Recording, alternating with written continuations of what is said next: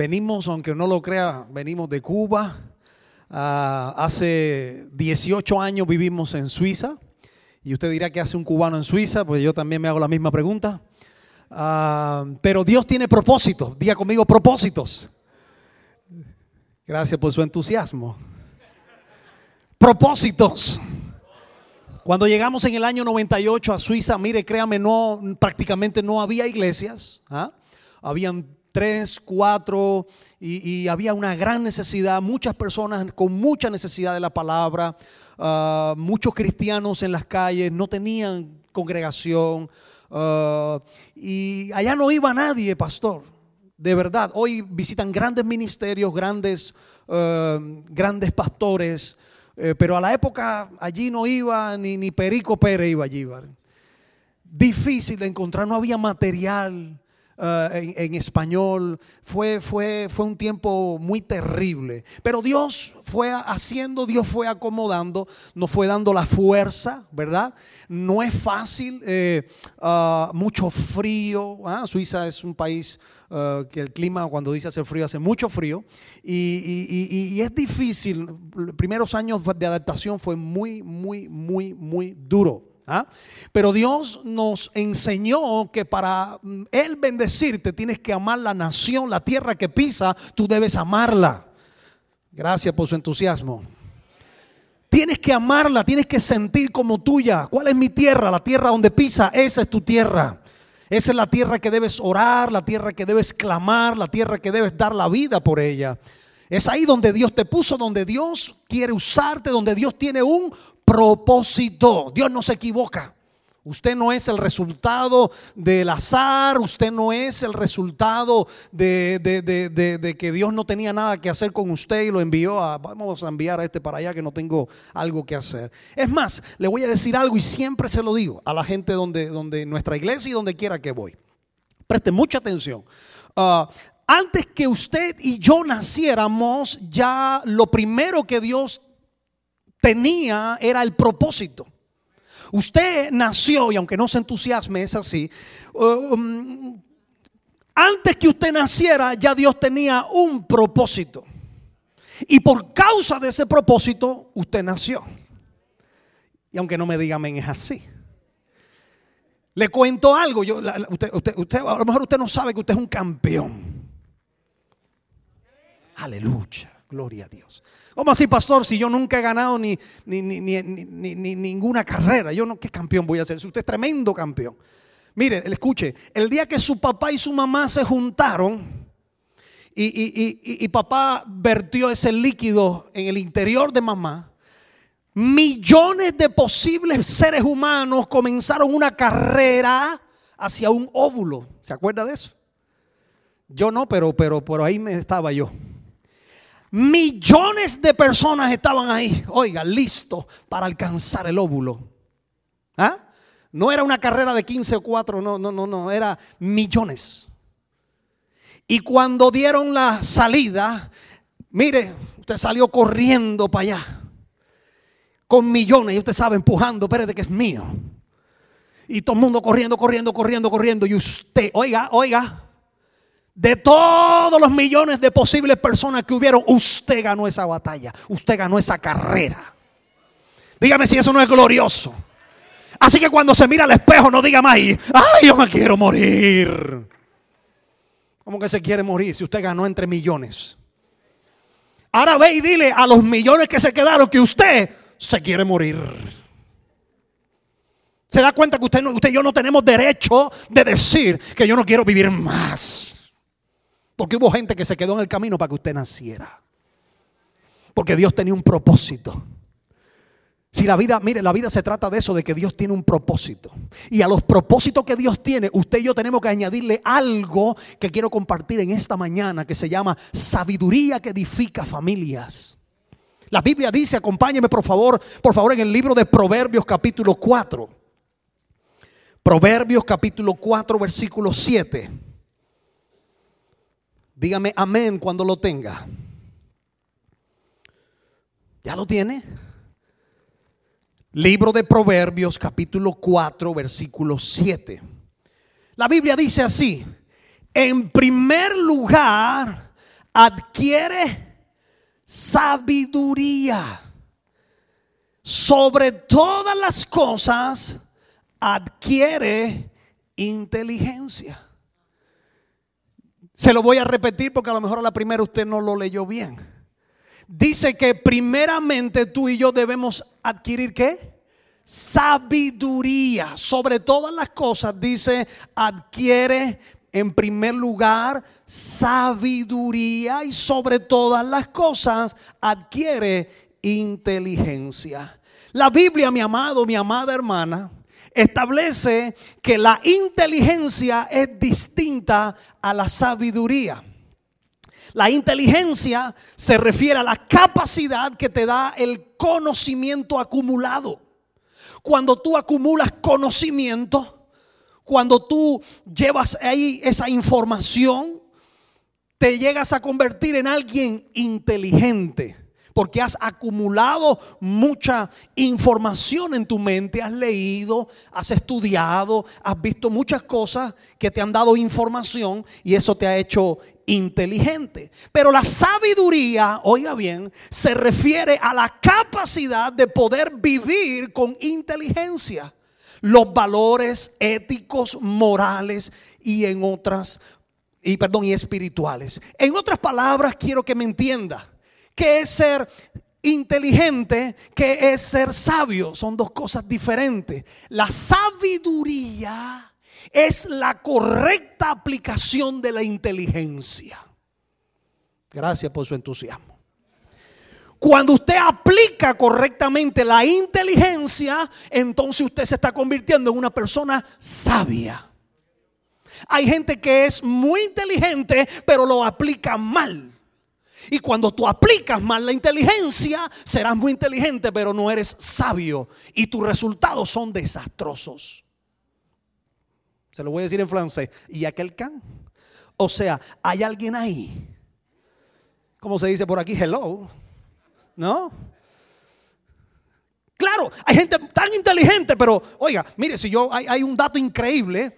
Usted sabe que hay más científicos trabajando para cosas destructivas que para cosas constructivas.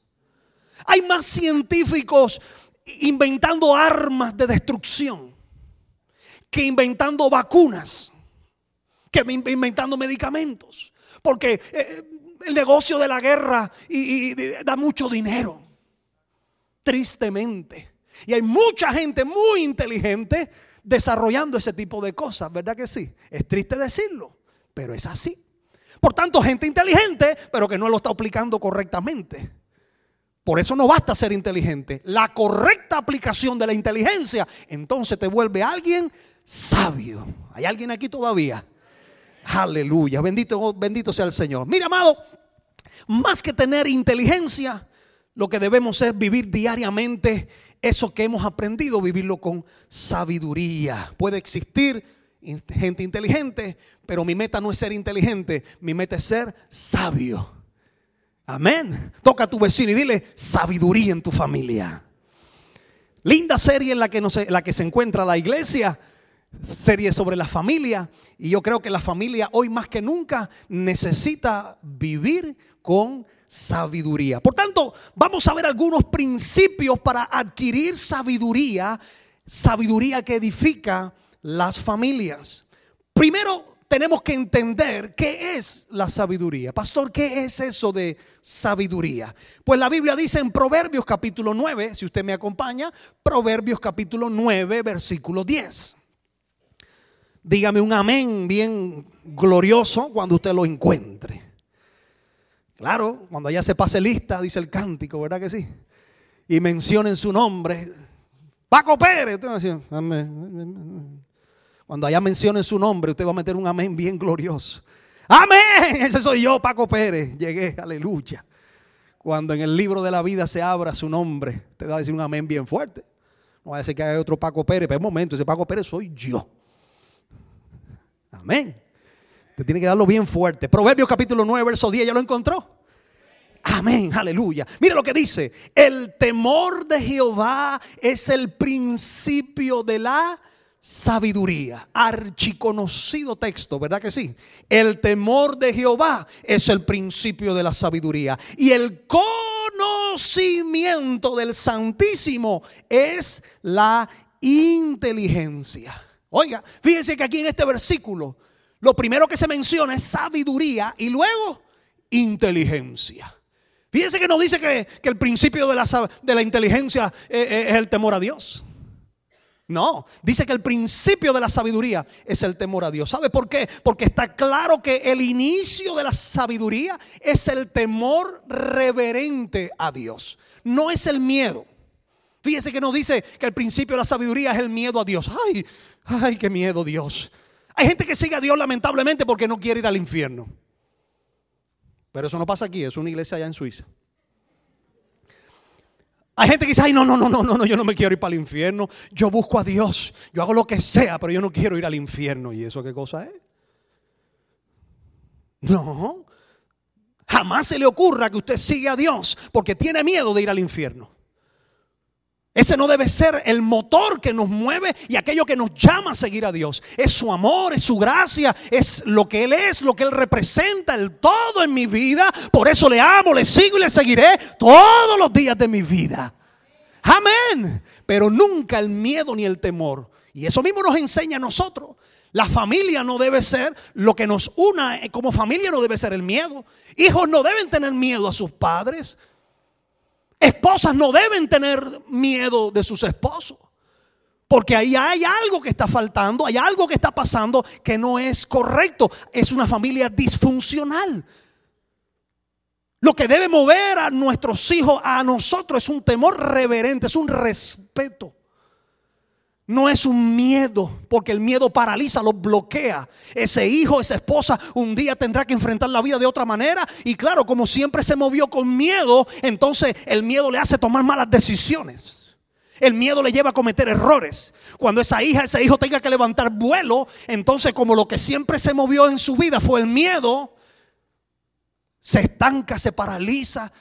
Eso luego lo transmite a sus hijos la catástrofe es tremenda. Por tanto, sabiduría es lo que edifica realmente a nuestros hijos, es lo que realmente edifica a nuestra familia. Es más, un día crecen esos hijos y ya el, miedo se pierde. Y ya no te respetan porque ya son grandes y ya lo que antes les daba miedo ya no, ya no da miedo.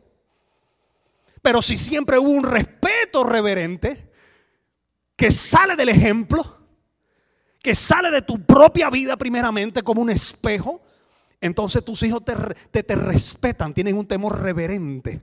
¿Y de dónde aprendimos eso? De Dios. Eso no viene del mono. Toca a tu vecino y dile, tú no vienes del mono.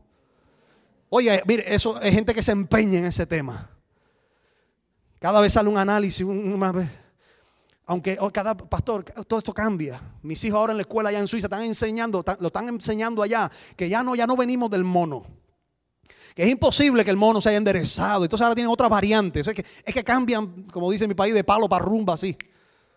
Que es terrible. Es que jamás van a encontrar ese tipo de, de pruebas y de cosas. Toca a tu vecino y dile, tú no tienes familia en el zoológico. Imagínense, levantamos el sábado. Hijo, vamos a ver la familia. ¿Dónde vamos? Vamos al zoológico. Yo no tengo familia en el zoológico. Bendito sea Dios. No, no, bendito Dios por la creación de, de los animales. Qué bello el mono, pero el mono no es familia mía. Mentira del diablo. Mono él. Pero oye, eso te lo meten en la cabeza de por la mañana hasta por la noche y ya es una cosa que uno se lo cree. Y claro, eso, eso es genial porque ya algunos se comportan como, como verdaderos gorilas. Hay gente que se comporta como orangutanes. Y entonces, claro, ya, ya, ya con, razón vienen del mono. No, amado, eso es una eh, con eso, mire, eh, si tú aceptas eso como verdad, tú te, te, estás alejando completamente de Dios.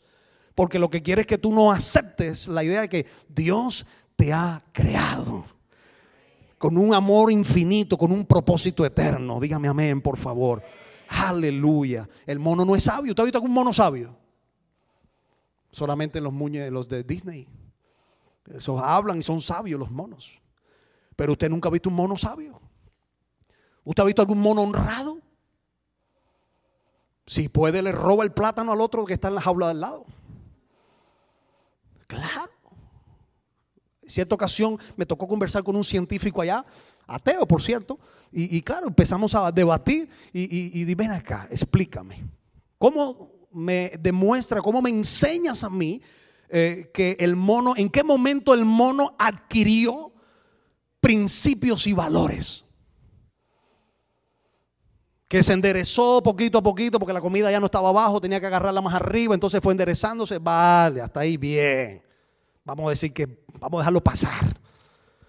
Pero en qué momento, número uno, por ejemplo, el mono se enteró que estaba desnudo. Porque yo sigo yendo al zoológico y el mono le da igual como está. Y ahí entre ellos, adelante usted, forman su guaracha. ¿Sí o no? Porque son monos, son animales, no tienen raciocinio. ¿Me está entendiendo? Ahí es cuando usted dice, no, no, yo no puedo venir del mono. Porque el mono no es honrado. El mono no es fiel. Si puede, usted sabe.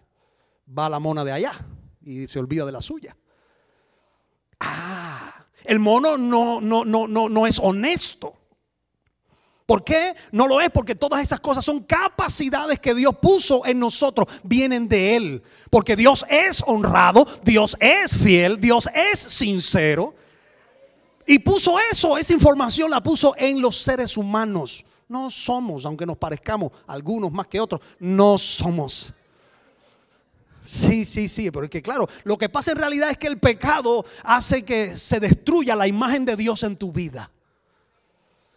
Cuando la gente se comporta como salvaje, es que la imagen de Dios, los valores y principios que Dios te dio para que los vivas tú en familia y en tu hogar y donde quiera que vaya, se distorsionan. Y una persona que tiene la, la esencia de Dios distorsionada en su vida, se comporta como animal. Pero Dios no te creó animal. Por eso cuando alguien decide ser sabio en su vida, empieza en Dios. La primera decisión sabia que el ser humano toma es reconocer que Dios es su Señor. Ese es el día más sabio de su vida o de nuestras vidas. Cuando tú entregas tu vida a Cristo. Entonces usted que era un sinvergüenza, usted empieza a ser persona. Usted que no podía dejar de mentir, ahora usted es sincero. Usted que antes no podía parar de hacer lo malo, ahora lo hace correctamente. ¿Y qué pasó? ¿Qué sucedió? Que la imagen de Dios que estaba destruida por el pecado, comienza Dios a restaurarla. Realmente usted siempre fue honesto. Realmente usted siempre fue sincero. Realmente usted siempre tuvo la capacidad de perdonar. Mire, otra cosa interesante, el mono no perdona. ¿Te ha visto un gorila perdonando a otro? Usted perdona porque Dios le dio esa capacidad. Y entonces sucede que eh, eh, eh, la sabiduría exactamente igual. Dios te da esa capacidad y usted puede actuar con sabiduría. Aunque muchos no entienden que lo primero que debemos hacer es reconocerla y buscarla en Dios. El temor es el principio, perdón, el temor de Dios es el principio de la sabiduría. Y cuando comienzas a ser sabio, entonces viene el conocimiento. ¿ah? Significa que vives de acuerdo a lo que Dios piensa, a lo que Dios siente y a lo que Dios habla. Eso te hace inteligente, porque yo comencé a pensar como Dios piensa. Yo comencé a sentir y actuar como Dios lo hace. Ahí es cuando usted comienza a ser inteligente. La sabiduría le lleva a una vida inteligente. ¿Hay alguien todavía aquí en esta mañana? Bendito sea Dios. Por tanto, mi amado, quiero, quiero, quiero, quiero que seguir avanzar, si usted me lo permite. Proverbios capítulo 8, versículo 13. Mire lo que dice. Proverbios capítulo 8, versículo 13.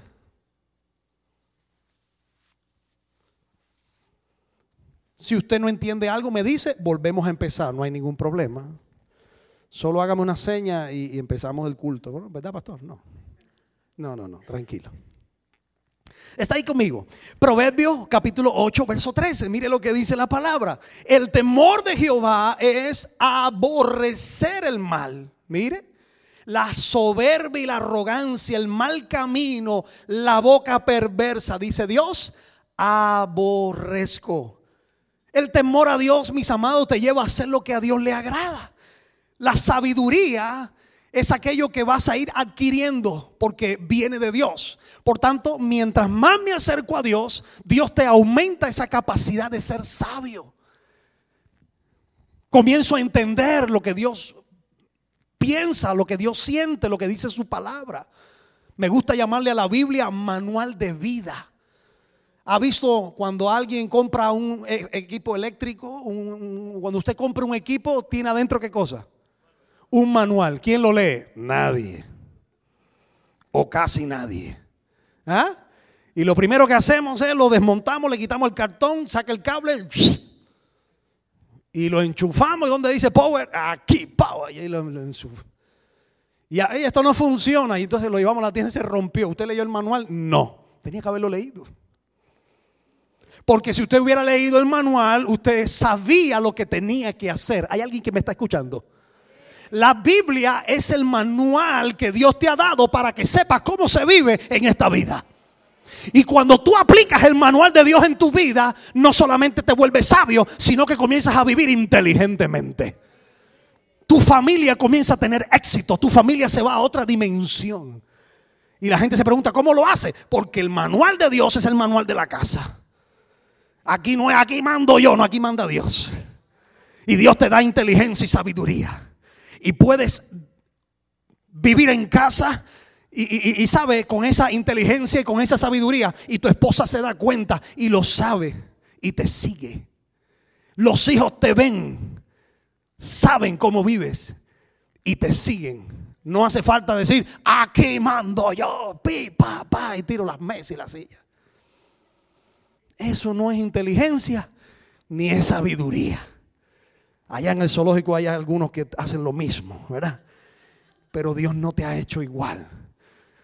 Toca a tu vecino y dile, eso no, eso es allá en el zoológico. Aleluya. Mientras más me acerco a Dios, hay alguien preguntó dónde, en qué zoológico, para llevar a quién. Ah, bueno, yo pensé, bendito sea Dios. Oiga, escuche, mi amado, la familia que aborrece lo que a Dios, lo que Dios aborrece, es una familia que se vuelve sabia, una familia que se vuelve inteligente. Pero esto no se acaba aquí. Mire lo que dice, por favor, Colosenses capítulo 2, versículo 3. Acompáñeme. Hoy vamos a ir en la Biblia navegando así como con, con rapidez, ¿verdad? Colosenses capítulo 2, versículo 3.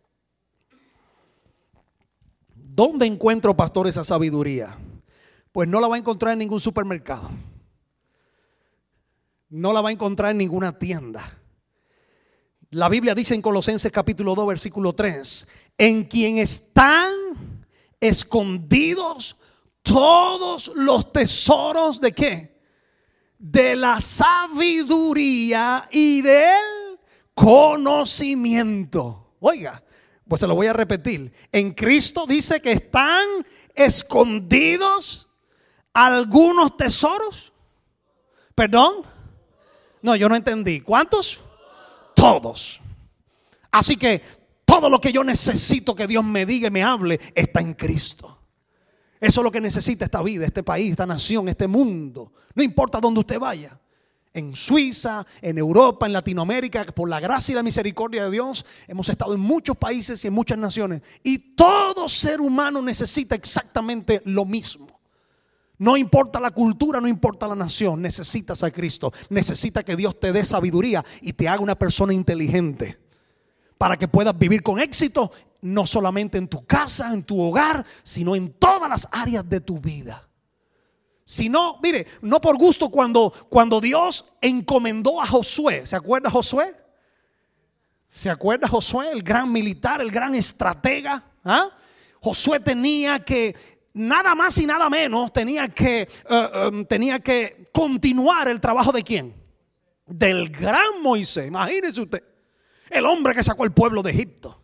El hombre que se enfrentó a Faraón. El hombre que Dios usó de una manera tremenda para abrir el mar rojo.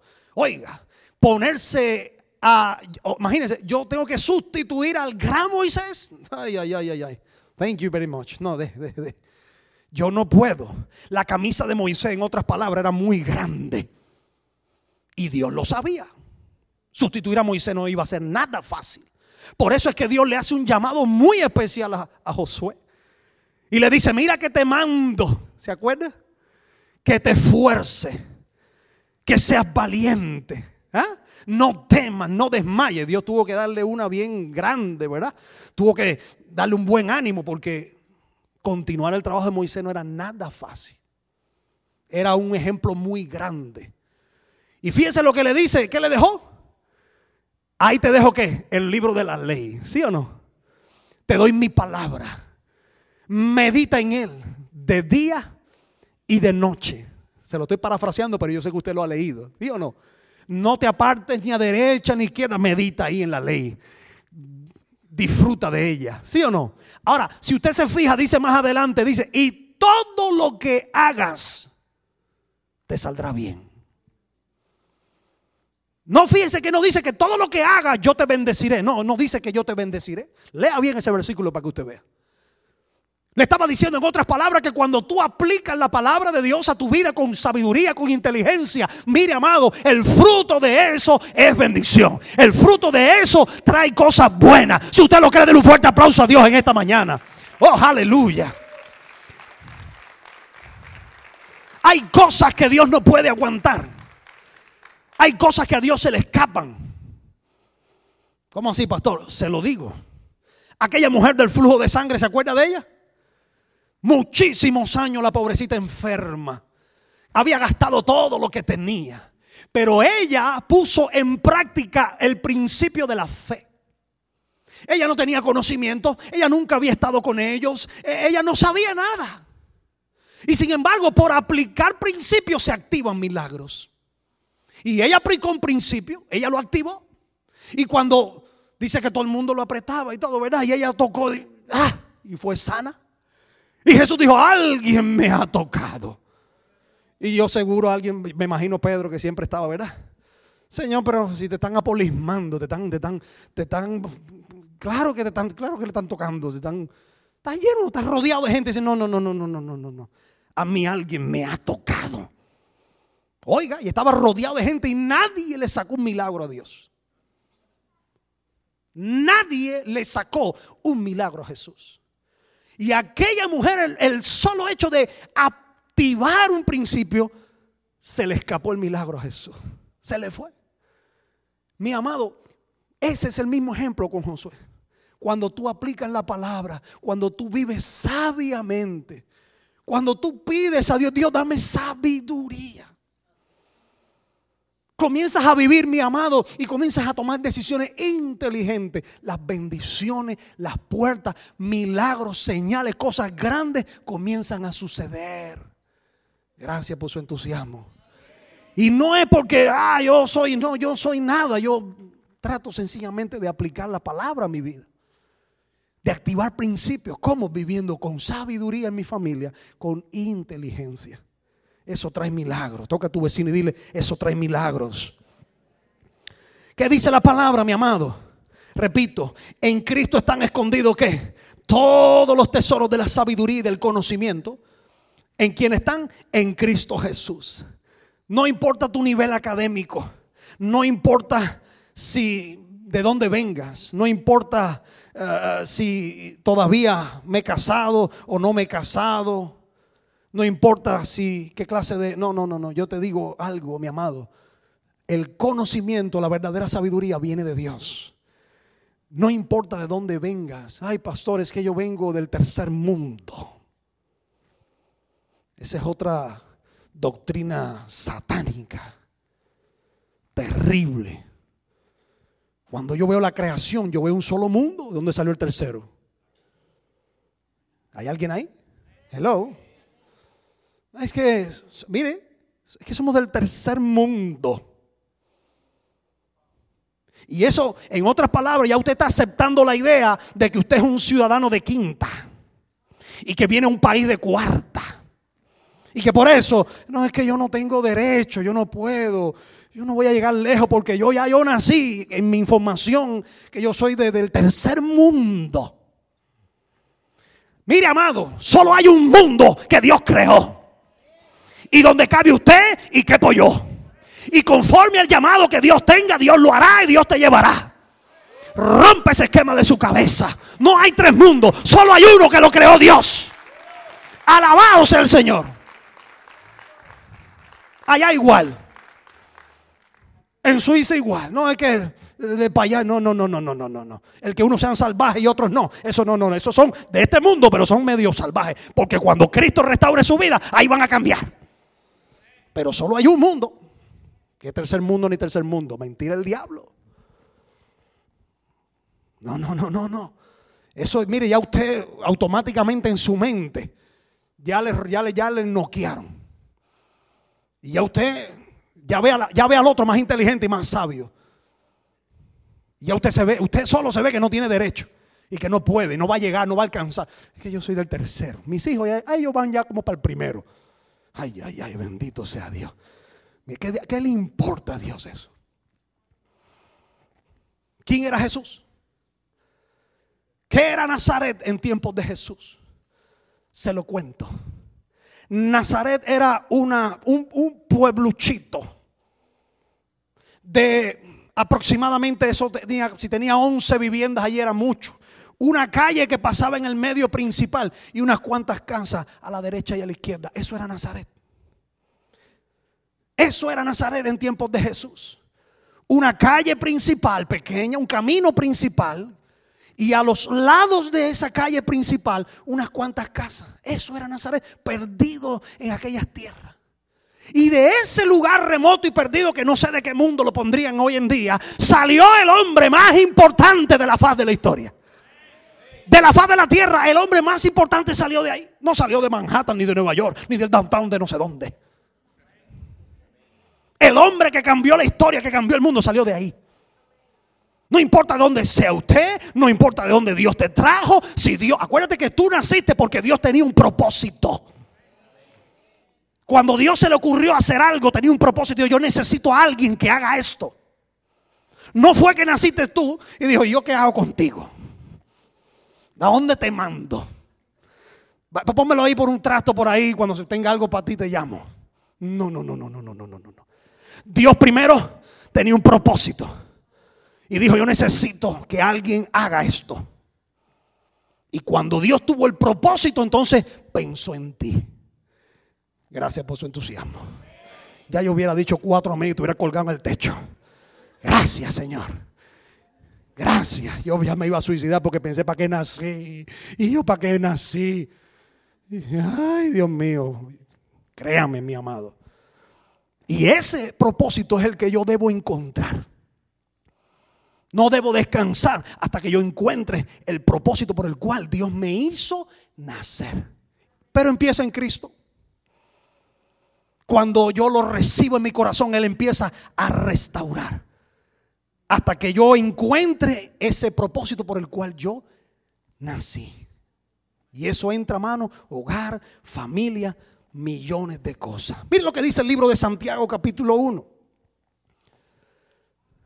Santiago capítulo 1, versículo 5.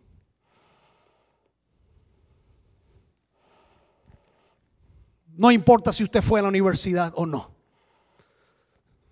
No importa si tiene muchos títulos colgados en la pared o no. Quien tiene a Cristo y vive conforme a su palabra y aplica los principios de Dios, usted puede convertirse en un esposo inteligente, en una esposa sabia, en un hijo y una hija sabia. No es una, mire, la universidad no da sabiduría, tal vez da inteligencia. Gloria a Dios por la universidad. Yo no estoy diciendo que no vaya a la universidad. Si puede, vaya. Porque allí usted es, usted va a adquirir allí inteligencia y, el, país necesita gente inteligente. Pero la sabiduría no viene en la universidad. La sabiduría no se vende en ningún supermercado. No hay títulos de sabiduría, porque solo viene de Dios. Y te ayuda entonces a aplicar la inteligencia. Esa sabiduría es la que te va a ayudar a aplicar la inteligencia correctamente. Y entonces las puertas se abren.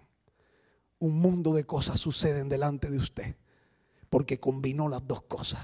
Sabiduría e inteligencia. Santiago capítulo 1, verso 5 dice, oiga, y si alguno de vosotros tiene falta de sabiduría, pídala al pastor, el cual si puede y está despierto, dará poco a poco. ¿Dice así? Ah, yo pensaba. ¿Cómo dice su Biblia? Si alguno de vosotros tiene falta de sabiduría, pídala a Dios. Aleluya. El cual da a sus elegidos, al pastor y cuatro más. ¿Por hora? ¿Por peso? No. Dice, el cual da a todos. ¿Cómo? Abundantemente. Y sin, y sin, y sin reproche. Gracias, papá. Te va a dar abundantemente y sin reproche. Así que pídele a Dios. Hoy me equivoqué, Dios, ¿qué, qué clase metedura de pata. No importa, vuelve a orar a Dios. Dios no te va a reprochar y te va a decir, oye, ya te di ayer sabiduría, ¿qué más quieres? ya no pidas más. Dios no te va a reprochar. Al contrario, a Dios le place que tú busques sabiduría en Él. Él te la va a dar. Ahora, muchas veces ese te la va a dar, te va a hacer pasar por experiencia. Ay, eso me dolió. Muchas veces la sabiduría va a venir como, como consecuencia de, de que tú entendiste que así no se hace. Si el problema no es equivocarse, el problema no es aprender la experiencia cuando te equivocas. ¿Me está entendiendo lo que quiero decir, verdad? Es como la paciencia. Oh Dios, dame paciencia. Espérate un momento. vas, a ver, vas a ver ahora cómo Dios da paciencia. Eh, la paciencia. ¿Usted cree que Dios, hoy usted es terriblemente impaciente y mañana, ¡ting! Dios, ¡ay, ya soy paciente! No. Así no es. Quien necesita paciencia y ora por paciencia, pues Dios tiene sus métodos sus procesos. Toca a tu vecino y dile proceso. Claro. Si esto no es magia. Algunos me dicen, no, pero Dios no existe. A ver si yo le digo ahora ya, un billete de 100 ahora mismo aquí. No, no es magia, es proceso. Cuando Dios creó a Adán y a Eva y lo puso en el paraíso, ¿acuerda de eso? Yo no, porque no estaba ahí. Pero leí algo. Ahora bien, Dios podía, eh, si Dios me puso ahí a Adán y a Eva, y podía haber puesto árboles, que, que ya árboles que dan sillas y mesas. ¿Podía Dios crear un árbol que le cuelguen ya las sillas hechas? Claro, Dios puede. Y mesa también. Pero Dios a Adán y Eva no le dio árboles que dan sillas y mesas. Porque eso sería muy fácil. Entonces Dios da árboles que con esos árboles tú puedes hacer mesas y sillas. Quiere decir que ahí está, pero hay, un proceso en el cual tú tienes que pasar para obtener aquello que tú quieres obtener. Dios nunca te va a evitar proceso porque proceso trae milagros. Proceso traen cambios. Proceso trae cosas buenas. Eh, hay alguien aquí. Y te, te voy a traer una noticia ahora. No he terminado. Los procesos no te los puedes saltar. Con Dios de 0 a 100, no, esto no es 25, 80, llegué. No, no, no, no, no, no, no, no. Con Dios tienes que ir 0, 1, 2, 3, 4 y dale que dale hasta que llegues a 100. Con Dios no hay atajos, tiene que pasar proceso. Podrás darle la vuelta al globo, pero tarde o temprano entenderás que los procesos de Dios son inviolables, porque el resultado está al final. Los podrás detener, pero no te los puedes saltar. Por eso hay gente que no conquista muchas cosas porque no quiere seguir en el proceso. Y ya está dándole la vuelta a Dios jugando al gato y al ratón al escondido. ¿Sabe? A ver cómo yo llego sin llegar. Y al final llegan todos molidos, llenos de todo golpeado, sangrando. A empezar por donde terminaron, ¿sabe? Por donde habían dejado en 35. Ah, pues tiene que seguir con Dios así, 36, 37. Porque ellos creyeron que cogiendo por otro lado, ¿sabe? Como que iban a llegar. No es así, mi amado. Familia, sabiduría que edifica familia. Bienvenido al club de los errores. La mayoría de nuestros errores como familia, como esposo, como esposa, miren, no se aflija, eso trae sabiduría. Tómelo con humildad, pídele a Dios, Señor, dame sabiduría para edificar mi casa. Algunos pensaron que era con dinero, no es con dinero. Salmo 119, no lo busque, Salmo 119, versículo 9, dice, ¿con qué limpiará el joven su camino? Con guardar su palabra. Eso dice la palabra. ¿Con qué limpia un joven su camino? Con la palabra. Sin embargo, vivimos en un mundo donde los jóvenes están buscando de todo para limpiar su vida. Y lo que hacen es ensuciarla. Vivimos en un mundo donde, ¿sabe? Hay mucha tecnología. Llegamos a la luna, llegamos no sé dónde, pero no hemos llegado todavía aquí a lo más profundo del corazón. Hay aplicaciones tremendas y una, la ciencia aumentará, pero el ser humano sigue siendo el mismo. Qué terrible. ¿eh? ¿Sabe por qué? Porque para la sabiduría no hay aplicaciones. ¿Le gustó? No, ¿verdad? Pues así. Le guste o no, es así. Para la sabiduría en Dios, para caminar con Dios, hay procesos, no hay aplicaciones. No hay procesadores, no hay velocidad, no hay internet. Olvídese de eso. Con Dios tienes que caminar. Por eso dice la Biblia, si alguno tiene falta de sabiduría, ¿qué dice? Pídele a Dios. Ay, Dios mío, no puedo. Pídele a Dios. No sé qué hacer con mis hijos. Pídele a Dios. Ay, que este esposo mío que no lo aguanto más. Pide sabiduría. Pídele a Dios sabiduría. Porque dice que Dios te la va a dar como abundantemente. Señor, ayúdame a tratar conmigo. Mire, eh, escuche porque le voy a hablar algo muy importante, que lo predico donde quiera que me he encontrado a gente. Hemos conocido a gente que no, todavía no se ha casado. Y, ay, Dios se olvidó de mí, no, no hay un esposo para mí. No hay una esposa para mí. Y se quejan y se quejan. Y cuando uno empieza a hablar un poquito y a profundizar, oye, por ejemplo, no sabe ni freír un huevo. O sea que tú quieres casarte y no sabes freír un huevo. No, no, no, yo no sé si tú me estás entendiendo. O sea, hay gente que primero está, deseando algo que todavía no estás preparado. Para aquello que tú deseas, tú tienes que prepararte. No, Dios ama a esa persona que quiere darte y lo va a matar de hambre. Si te lo da como esposo, eso no es bendecirlo, eso es matarlo. Usted estaba allí, ¿verdad? Y la persona, ay, Dios no me ama. No, Dios te ama a ti, y pero ama más al otro también. Tú no estás preparada para casarte. Prepárese, métete en el proceso, cambia. Claro, por eso es que mucha gente del tercer año de matrimonio no pasa. Porque adelantó los procesos. Es como comerse un plátano verde. ¿Verdad que sí? Hay gente que dice, ay, esto está maduro. Y le da, y no está maduro. O gente que agarra el aguacate y lo madura con los dedos. Todos los días.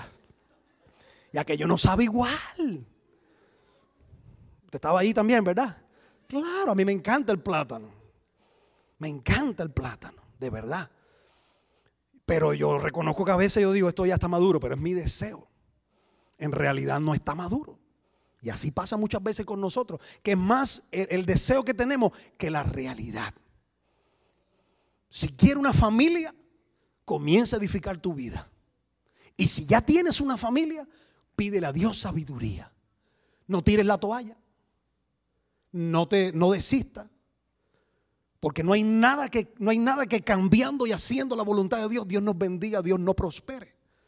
Todo aquello que tú haces de la mano de Dios, Dios te va a ayudar. No tires la toalla, confía en el Señor y comienza a hacer lo correcto. Y tú verás cómo las cosas cambian. Hay alguien que me está siguiendo todavía. Mire algo bien interesante, Proverbios capítulo 4, versículo 7, estamos ya en la recta final. Sabiduría que edifica familia. Proverbios capítulo 4, versículo 7, preste atención. Dice, sabiduría ante todo adquiere, ¿qué dice? Sabiduría y sobre todas tus posesiones adquiere, ¿qué dice? ¿Notó algo ahí? Fíjense que antes de poseer algo, antes de las bendiciones materiales, lo primero que Dios me dice es que yo debo adquirir qué? Sabiduría e inteligencia. El fracaso financiero de muchas personas no viene porque Dios no te ame y porque Dios ama más a que Él lo bendice y a mí no. No es eso. muchas veces el fracaso financiero en muchas familias viene por la falta de inteligencia y la falta de sabiduría en la casa para administrar tus posesiones, para administrar tu finanza. Ya sé que no le gustó, bájelo con tres gloria a Dios y cuatro aleluya. Ya sé, si esas son cosas que atoran, pero es verdad. Sí, ocurre en muchos lugares, allá también.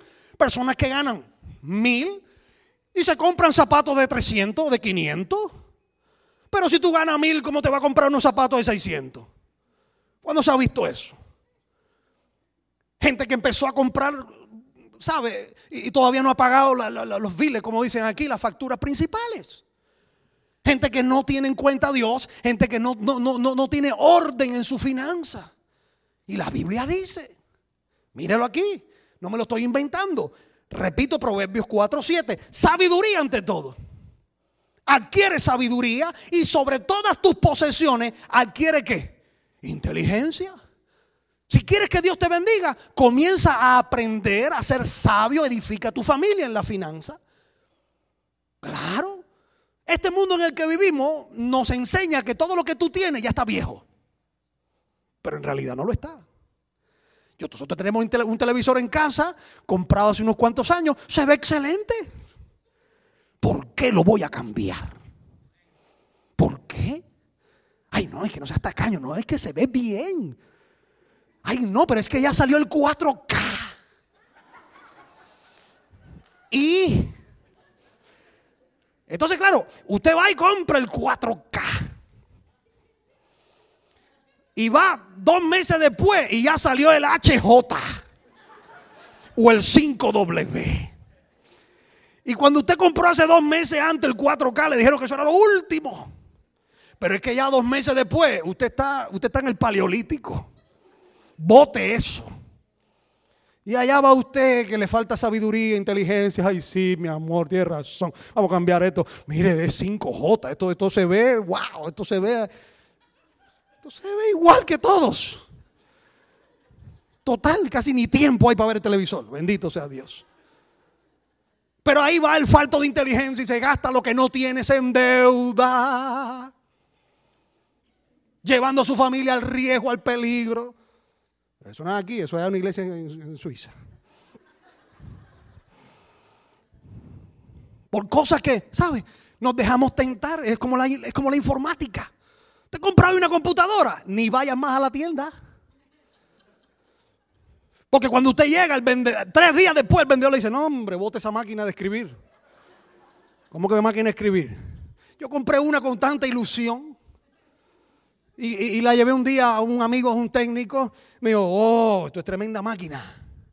Digo, oh, wow, tremendo. Sí, no me digas, sí, sí, sí. Esto es tremenda máquina de escribir moderna. O sea, le llamó a mi computadora máquina de escribir. No era nada ya bueno. Y la había comprado así hacía poco, no sé. Si usted compra algo hoy, ni vaya a la tienda porque ya tres días después eso no sirve. Pero fíjese, funciona. Y hace todo lo que yo le pido. O que sí. Y yo pongo los canales y veo todo lo que quiero. ¿Para qué quiero otro? 4K y Full HD. 3D. Todo eso ya se está quedando obsoleto. De verdad se lo digo. Síguele, síguele el, ritmo a la tecnología para que usted vea que usted nunca va a parar de comprar. No, no, no, no, no, no. Tenga lo necesario, conténtese, dele gloria a Dios. De verdad, con lo que tiene, lo que necesita, ser sabio, inteligente, no más allá de lo que necesito. Cuando cobro mi, salario sobre mis cosas, comienzo de lo, de, lo, de, lo, de, lo, de lo prioritario a lo que no es prioritario. Si a veces mm, vivimos mal, no es porque no, es porque no tenemos, es porque gastamos más de lo que tenemos. Escuche lo que le digo porque soy muy honesto con esto. Ay, es que si yo ganara más, no, es que si gastaras menos. Ay, yo no sé a quién le estoy hablando. Y no conozco a nadie salvo una familia nada más. Y nadie me dijo nada. Pero si yo le estoy hablando, si Dios le está hablando, mire, agárrelo porque es de parte de Dios. Conozco allá una hermana que, oye, mientras más le suben el salario, menos tiene. Porque es que si antes gastaba una bobería, en una bobería gastaba 20, ahora que le subieron, ahora gasta la misma bobería 80. Lógico, así ni, ni millonaria te vas a poder. No es así. No es ganar más, es gastar menos. Ese es un primer consejo, pero bueno, yo no vine a hablar de finanzas, vine a hablar de sabiduría que edifica familia. ¿Usted sabe cuánta gente se divorcia por nada más? Escuche esto. La primera causa de divorcio en los matrimonios, ¿cuál razón usted cree que es? El dinero. No es que Paco se fue con Rita, ni María con José. No, no, no, no, no, no, no, no, no, no. Primera causa de divorcio en el mundo es cuestión de plata, cuestión de dinero. Imagínense si hay que ser sabio e inteligente con el tema de la finanza. Eso es clave, primordial, tener una, una finanza con, bajo sabiduría y bajo inteligencia y bajo los principios de Dios. Usted verá cómo fluye. Verá usted cómo tiene y le sobra. Y sus hijos aprenden también con inteligencia a manejar la finanza. Vivimos en un mundo donde la finanza nos maneja a nosotros, como nos descuide, nos manejan a nosotros. Y tiene que ser a la inversa. Porque Dios nos dio esas cosas para usarlas. Vivimos en un mundo donde eh, amamos las cosas y, ¿verdad? y usamos el dinero. Amamos el dinero, perdón, y, usamos las cosas indebidamente. Y no hemos aprendido que no es así. Debemos amar a las personas y usar el dinero. Y hoy usamos las personas y amamos el dinero. Qué triste, ¿eh? pero vivimos en un mundo así. Pero en la iglesia, en la casa, en el pueblo de Dios, no puede ser así. Amamos las personas, usamos el dinero con inteligencia, con sabiduría, sobre todo lo que Dios te... Por eso, ah, escuche, escuche, escuche, escuche esto. Yo lo digo con mucha claridad. Por eso hay gente que, que Dios no le, no le puede dar mucho. Entienda esto. No es que Dios privilegie a unos y a otros no. A veces Dios nos tiene algunos nos tiene a pan y agua. Porque es que a pan y agua es. Como le ponga una laquita de jamón a ese pan, no pierde. No pierde. Hay gente en el mire, escuche, hay gente que no está preparada para tener posesiones, hay gente que no está preparada porque le falta sabiduría de Dios, porque le falta inteligencia.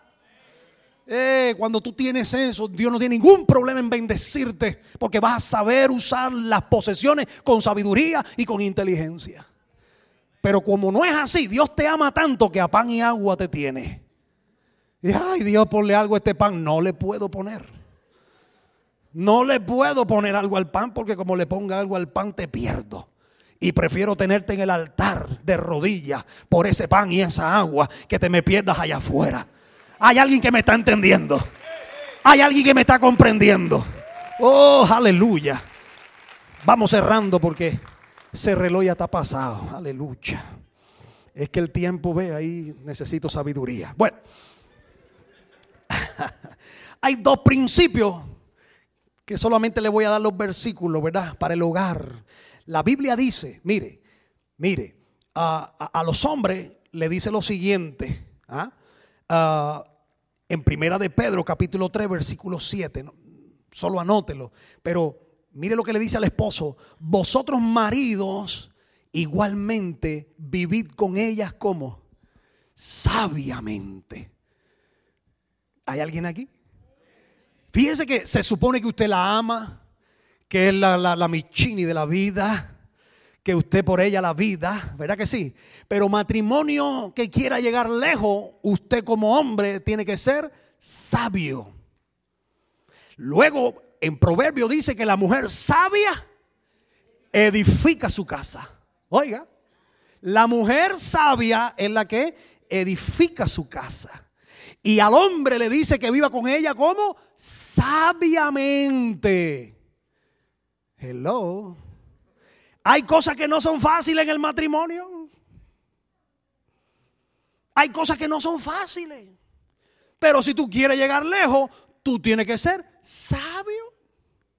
Hay hombres que llegan, pastor, disculpe que me estoy extendiendo. Hay hombres que llegan a la casa y, y él es el que decide dónde va el cuadrito. Y, la esposa tiene que, mi amor, ¿dónde pongo la florecita? Pónmela allí. Y este la cocina, la, ¿para dónde? Allá.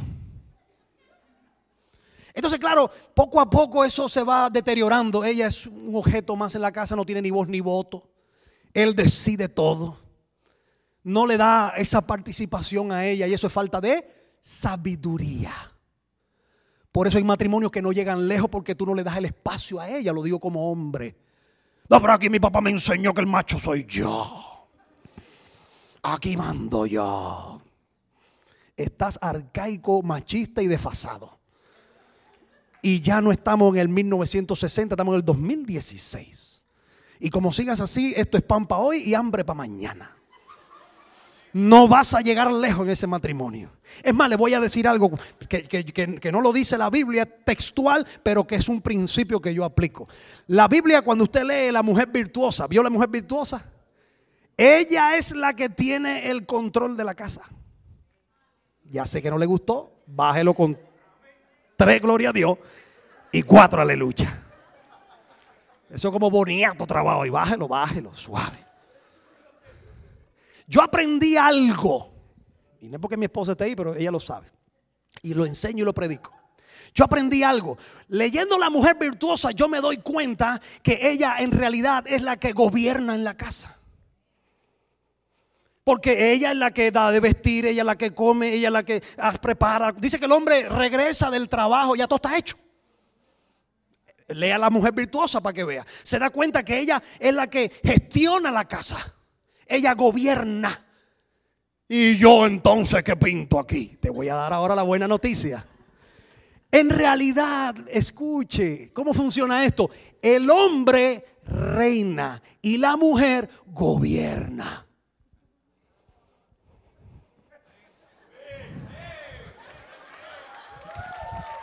Así es.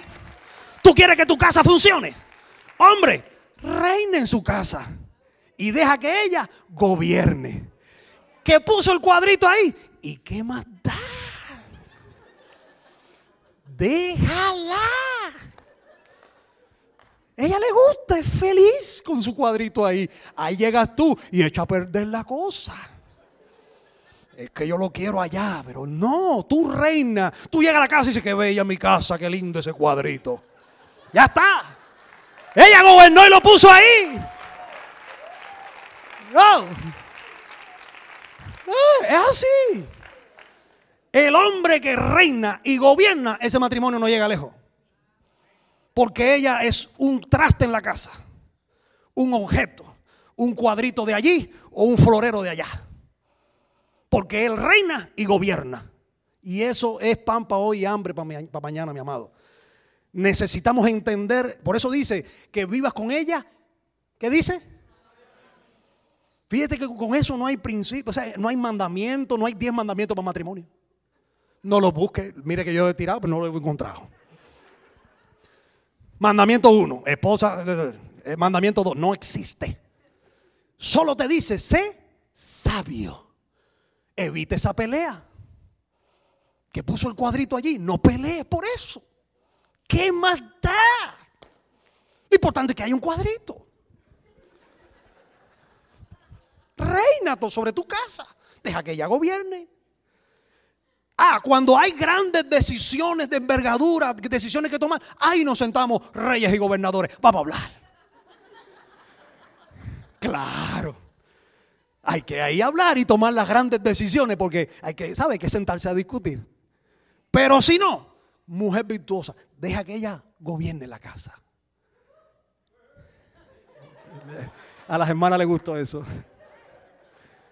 oiga, matrimonio de muchos años, esa es la clave. Así es como un matrimonio llega largo, llega viejo. Con sabiduría, no con imposición de aquí mando yo, aquí pongo, quito, yo hago, deshago, nos vamos, subo, bajo, arriba, yo, ah, no, así no funciona. Y muchos llegan a consejería, pastores, que no la aguanto más. Espera, un momentico, siéntate aquí. Y cuando usted profundiza en el tema, es que, es que así no son las cosas. Aprendimos mal. Muchos tenemos la información de nuestros abuelos, ¿sabe? Donde aquello, la, abuelita, pobrecita, ella, Eso era otra cultura, era otro tiempo. Hoy en día, matrimonio que funcione tiene que ser con inteligencia y tiene que ser con sabiduría. Mujer sabia edifica su casa. Ella va a saber lo que es bueno para su hogar, lo que es bueno para sus hijos. Ella tiene que, va a saber, porque tiene a Dios en su corazón, eso es lo primero, ¿verdad que sí? Ella va a saber en qué se gasta, en qué no se gasta. Y el hombre está confiado, está tranquilo. Eso hace un rey, un rey, mire, un rey está confiado por la gente que dirigen. Está tranquilo, él no, está, no tiene temor porque tengo, tiene sus primeros ministros que se ocupan. no sé si me explico, ¿no? Es igual en casa. Usted llega, está tranquilo, su casa está bien gobernada. Porque la mujer sabia está edificando la casa. Y entonces el hombre cuando llega es sabio con ella. Va a ser prudente, va a ser consecuente, está cansada, está fatigada, la mima, la quiere. Aleluya. La lleva a pasear, la lleva al cine. ¿Sí o no? Tiene un detalle con ella. A veces los hombres se nos olvida y con los años más todavía, pero es algo que hay que luchar. Por eso dice la Biblia, lo único que dice el hombre, sabio con la mujer. Hay alguien aquí todavía. Quiero concluir, mi amado, con el libro de Proverbios capítulo 4, versículo 6. Si usted me permite. Proverbios capítulo 4, versículo 6. Mire lo que dice aquí, esto es una promesa tan gloriosa. Dice, ama a la sabiduría, nunca la dejes.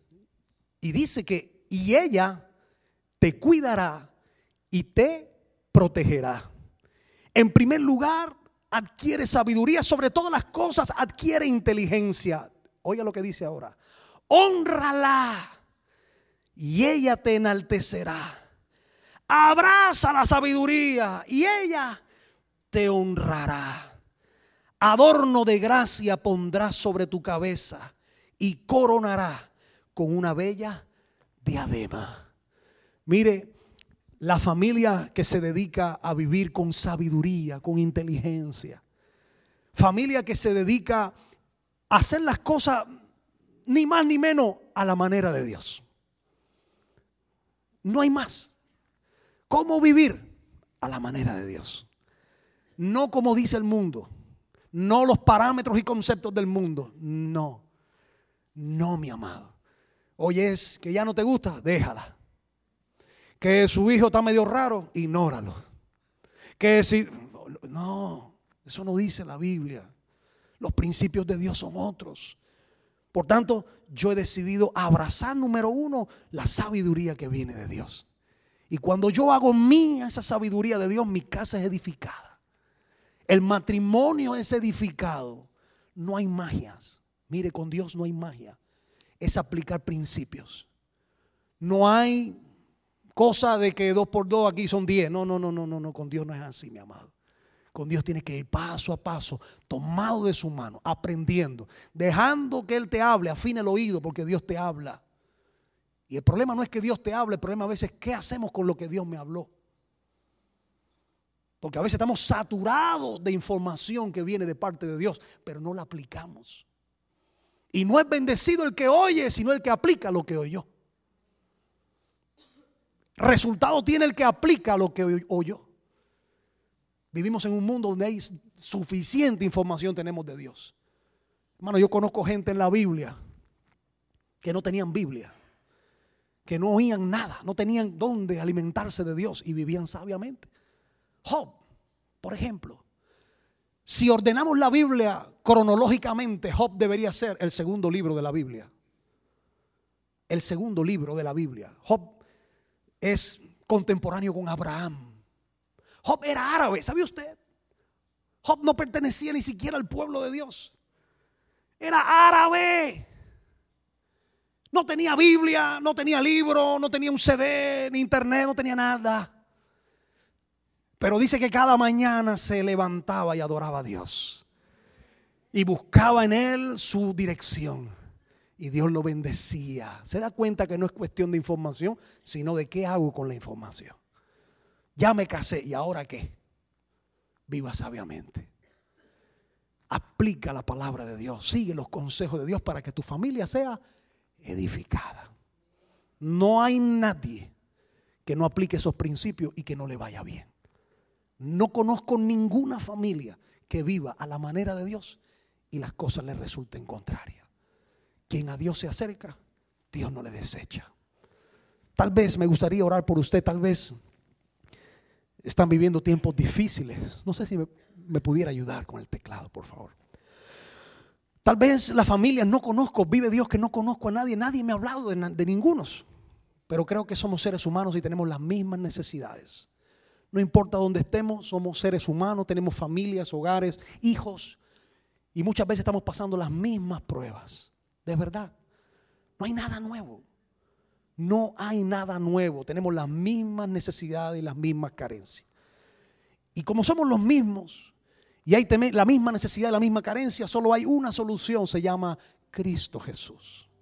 ¿Por qué, pastor? Porque hemos leído que en Él están escondidos todos los tesoros de la sabiduría. Qué curioso, no dice que en Él están guardados, depositados dice que están como escondidos. Tienes que meterte con Jesús. Tienes que buscar en lo más profundo de Él. Dios lo hizo así intencional. Para que mientras más lo busques, más sienta la necesidad. Para que mientras más grande sea tu problema, más profundo tienes que ir con Dios. Porque la sabiduría en Dios está escondida. Está bien adentro. Porque lo superficial dura poco. Aquello que obtenemos fácil y superficial, así se va. En otras palabras, con Dios hay que meterse bien adentro. No hay remedio, no hay, mire, olvídese. Olvídese de terapeuta, de medicina, de pastillitas, milagros. No hay principios y consejos de Dios a esa familia.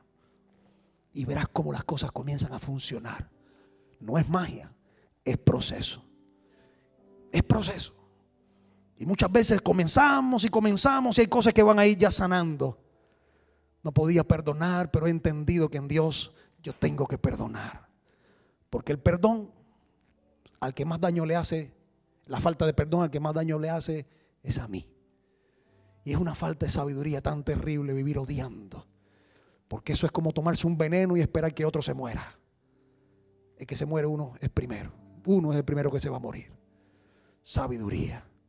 De nada vale esa falta de perdón, esa rabia, ese rencor. Sí, pero es que me dañó. ¿Sabe lo que significa el perdón? Liberar de la deuda. Yo te libero de la deuda. Eso fue lo que hizo Jesús con nosotros. Pagó la deuda. Tú y yo teníamos una deuda. Nos liberó de la deuda. Ya no me debes nada. ¿Qué es perdonar? Te libero de la deuda no me debes nada. Tengo a alguien que me ha dado tanto. Yo era un niño abandonado por una madre. Y tenía tanta inquietud en mi corazón. Yo no sé ni cómo estoy aquí de verdad. Yo debía odiar a mi madre. Y sin embargo, cuando vine a Cristo, oiga, escuche, entendí, no sé por qué estoy hablando esto, pero recíbelo. Porque somos el resultado del pasado. Y gracias a mi pasado yo tengo un presente con Cristo. Usted nunca ha pensado que si su pasado hubiera sido otro, usted no estuviera aquí en esta mañana. Usted no estuviera aquí. Yo no estuviera aquí. Por tanto, no es lo que pasó, es lo que está pasando. Y es lo que pasará. Entonces ya veo mi pasado de otra manera. Le doy gracias, Dios. Porque es mi pasado lo que me lleva a un presente con Cristo. Familia, a veces hay cosas que dejar atrás. Si quieres que tu futuro sea diferente, deje ese pasado atrás. Y es necesario liberar esa deuda, perdonar. No vivir anclado al pasado porque no te deja avanzar. Y así no hay nada que funcione. Necesitas echar eso atrás y entender que ese pasado es lo que me llevó a un presente con Cristo. Ay, es que si mi vida hubiera sido otra, usted no estuviera aquí. Usted no tuviera a Dios en su corazón. Dios sabe lo que hace. Familia, tú puedes ser bendecida. Y tienes el derecho de ser bendecido. Pero la bendición no se compra. Se aplica con principios. Es el resultado de la aplicación de los principios de Dios. Eso es ser bendecido. ¿Cómo puedo ser bendecido, pastor? Aplica los principios de Dios en todas las áreas de tu vida y verás cómo Dios te bendice. No hay fórmulas mágicas. No hay. No hay. Pero sí hay estrategias. Hay cositas que Dios te da. Recíbelas. Quisiera invitarle que nos pongamos en pie. Me gustaría orar por usted en esta mañana.